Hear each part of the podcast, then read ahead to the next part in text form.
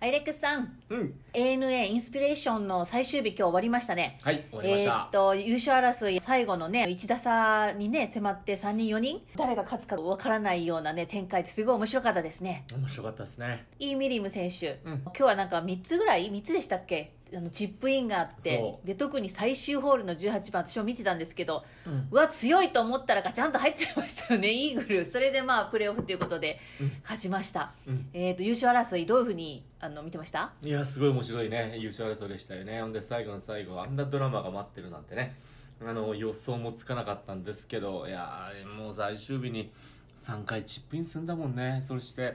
俺、ゴルフ TV の放送でも言ったんだけど、はいこう男子、女子のメジャー合わせて、最終日、最終組で回って3回チップインして優勝した人は多分この人が、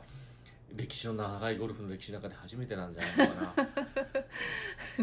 いやそれも最終ホールでまたあんなことをするっていうのはねそれそれはす特別なねあの一日になりましたよねそうそそのミリム選手が18番セカンドショット奥の壁に ぶつけて、攻めてましたけれども、うんあれ見ながらあーアレックスまたプンプンしながら見てんのかな なんて思ってたんですけれども、怒って見てましたうんなんかねいやそこそれに至るまでのねプレーがみんなすごいプレーそうしでてするねからこそ,、あれがねだからメジャートーナメント勝つためには例えば18番のフェアウェイ打ったらスリーウッドユーティリティでもいいからそこの池手前の池と奥の池のこの幅、うんうんグリーンの幅もしくは芝があるところにボールを止める技術を発揮して次のショットに挑める権利をもらうっていう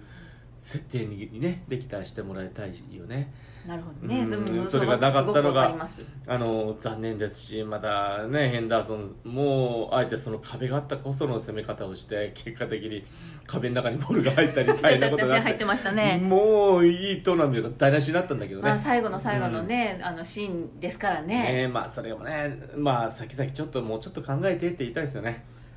わ、かりました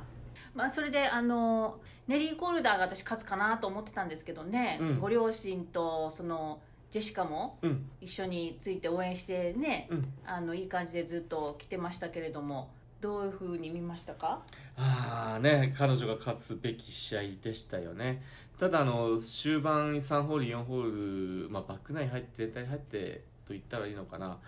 彼女は特に最終ホールそしてプレーオフに入りたってはプレーのテンポが速いんだよねで通常と同じような、あのタイミングで打とうとしてたんだろうけど全てのショットパットも含めてねあの1テンポ速いの、 1テンポ早い1テンポ速い打つまでのタイミングが1テンポ速いのそれいつもに比べていつもに比べて普通のタイミングでこう構えて打つよりかちょっと早めで打ってんのでそれはなぜそうしてるかといったら、うんお話長くなんだけどプレッシャーがかかる前に全て処理してんの時間をかけてゆっくりボールに正対して自分今自分がどういう状況に置かれてるかっていうことに直面してその中でプレーするんじゃなくてそれを直面する前に振っちゃう打ってんの、うんだからプレッシャーと向き合わない戦い方をしてるので、うんそれはそれでプレッシャーと向き合う上では一つの攻め方だと思うんだけどもう分かりやすく言ったらタイガー・ウッズがあの状況に置かれたら、うんそういうプレーの仕方はまずしないのうんあの自分が置かれてる状況に自分の身を置いてその中でなんつうかな自分のルーティンを守りながらなおかつ集中をししまくった上で全てのショットを打っていくの、ん今までのスター選手揉まれて勝ち上がってきた選手っていうのは大概そういう攻め方するのでネリー・コールダーっていうのはあの皆さん知ってると思うけど英才教育を受けて、そうですねジュニアプログラムを受けてプレッシャーのかかかかり方はどうしたらいいかっていうことをレクチャーも机の上で受けてそれを実践して今までなやつは LPGS は3勝か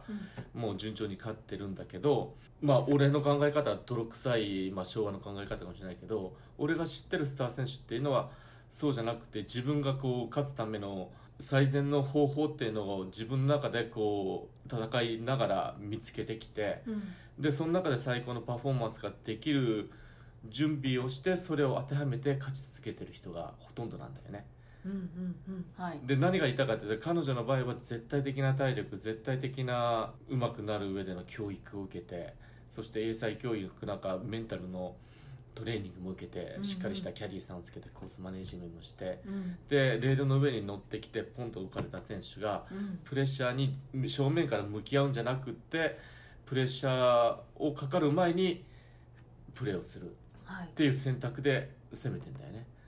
で普通せあの優勝争いするっていうのは大体さっきのみたいにその逆になんだよその1対1が大切だからそこに集中してくるから、うんうんテンポってのはほんの少し遅れるのうんうん遅れるんだけどなんつうかな自分が遅らそうとして遅れてんじゃなけだけど自分の同じようなルーティンをしながらも少しずつ少しずつ集中力を増すからこそ遅れていくわけはいはいわかるなんでとなくわか彼る女の場合はこう逆なのよプレッシャーかかってきたら体動かない前に打ってやろうーんまうあそれはなんでかメンタルコーチに言われたから、うんっていうとこから全部始まってんだよ、うーんでじゃあ彼女は3週もしてるじゃないかってそれはしてますし、うん素晴らそれっていうのはそういう教育英才教育があったから3週もできてるんだと思うけど本当の意味でプレッシャーに向き合ってやってるわけじゃないんだよねまあ今回勝ったイ・ミリム選手の戦い方は逆だよねショットもすんげえ散らばってたけど、そうだね1対1だの自分が置かれてるショットに対してむちゃくちゃ集中してあの早めにプレッシャーから解放されると思って早めにプレーをしてるわけじゃなくてその1対1対に集中した上で自分ができることを最善を尽くしてんだよね俺の悪い言葉で言ったら俺は悪い言葉じゃないけと思うけど泥臭さで勝ち切ったんだよねうんでもう一人プレーオフで負けたブルック・ヘンダーソンは、うんうんえー素晴らしいボールスライキングがあったけど残念ながらパットが本調子じゃなかったんだよね、うんでよ4日間今週戦った上で3日目は彼女のパッティング絶好調でも初日2日そして今日パッティングの調子悪くないけどショットの調子は良かったっていうゴルフで、うんそれで優勝争いに絡んでるから何が言いたかって言ったら優勝争いに絡む人って言ったら大体全てのパーツがガチッと噛み合ってベストのゴルフできるから優勝争いに絡むんだけど彼女の場合はパッティングが本調子じゃなくてもプレーオフまで来れたのがブルックさん今回なのよ。うんだからそういう意味でこう3人プレーオフに行った3選手を比較してみてもうん三者さんいろんなね要素を含めた中でプレーをしてて、まあ、結果的に英才教育受けてるわけじゃなくって泥臭くでも自分でこうなんかな這い上がりながらこう道を自分で開きながらやった選手が最後にあのチップインを決めて、まあ、バーディーパットを決めて勝ったっていうのが今日の試合だと思うんだよね。うんだからあのネリー・コルダの自分が置かれてるプレッシャーに戦いを挑んで勝っていってる選手じゃないんだよね残念ながら、うんその弱さが俺は逆に見えたように思うね今そうなんですね日はそういう教育の中で生まれてきた選手のある意味こう結果的にモルサがになったの結果論かもしれないけどねになったように俺は感じたえー畑岡奈紗選手がほいほいあの上位に上がってきましたよね今は日い最終日、うワールドフィードでうんどれだけ奈紗ちゃんが映ってたかわからないんですけれども、うんどうでしたか見え見れました全然見れなかったあ全然なんかやっぱ映ってないの一回もあ映ってないんかやっぱり、なるほどでもなんか今日はね本当いい感じで笑顔も見ながらね、よかったので、まあ、あのメジャーに一番近い日本人選手はやっぱり奈紗ちゃんなのかなといううん印象も受けましたね。だよねであのコルダがあの最後にプレッシャーに直面してなかったって俺ついて言っちゃったけど逆に畑岡さんはそのプレッシャーに一生懸命正面から挑んでんだよねあそういうタイプなんねどっちからで言ったら、うんうん試合の初日からだからそれもバランスだと思ってあの初日はそこまでこうメジャーで私勝ちますって言うんじゃなくてスーッと流れに乗って自分のゲームをしてサンデーバックナインに入った時にそのプレッシャーに対して本当に向き合って自分の全てをす全てで挑んでいくっていうのが俺がずっと今まで、まあ、自分選手としても感じたことだしえー PGA ツアー見てて選手あの優勝争いしてる選手が挑んでいく姿だし畑岡さんの場合はひょっとしてそっちが初日2日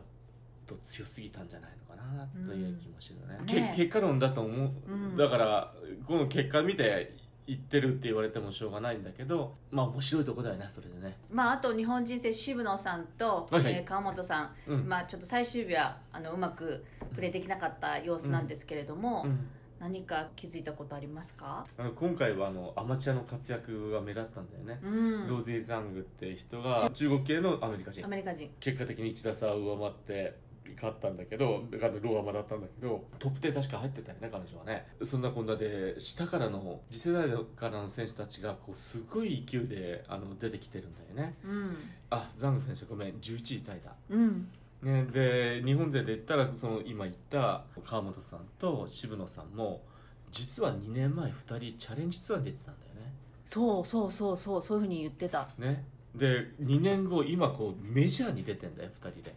で予選通過して3日目一緒に回ってんだよ、すごいことだと思うんですけどそれはでしょ、うんだからもう次から次へのすごい世代の選手たちがずっと出始めてきてる中でいや今こうまたねこ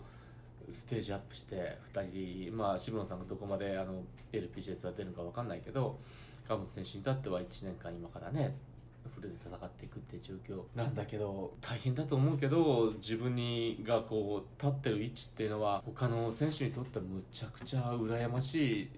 ポジションなはずなんだよね。うん本当そうですよ辛いけどだからそういうポジションに今立ててるんだから、うんそっちの喜びを本当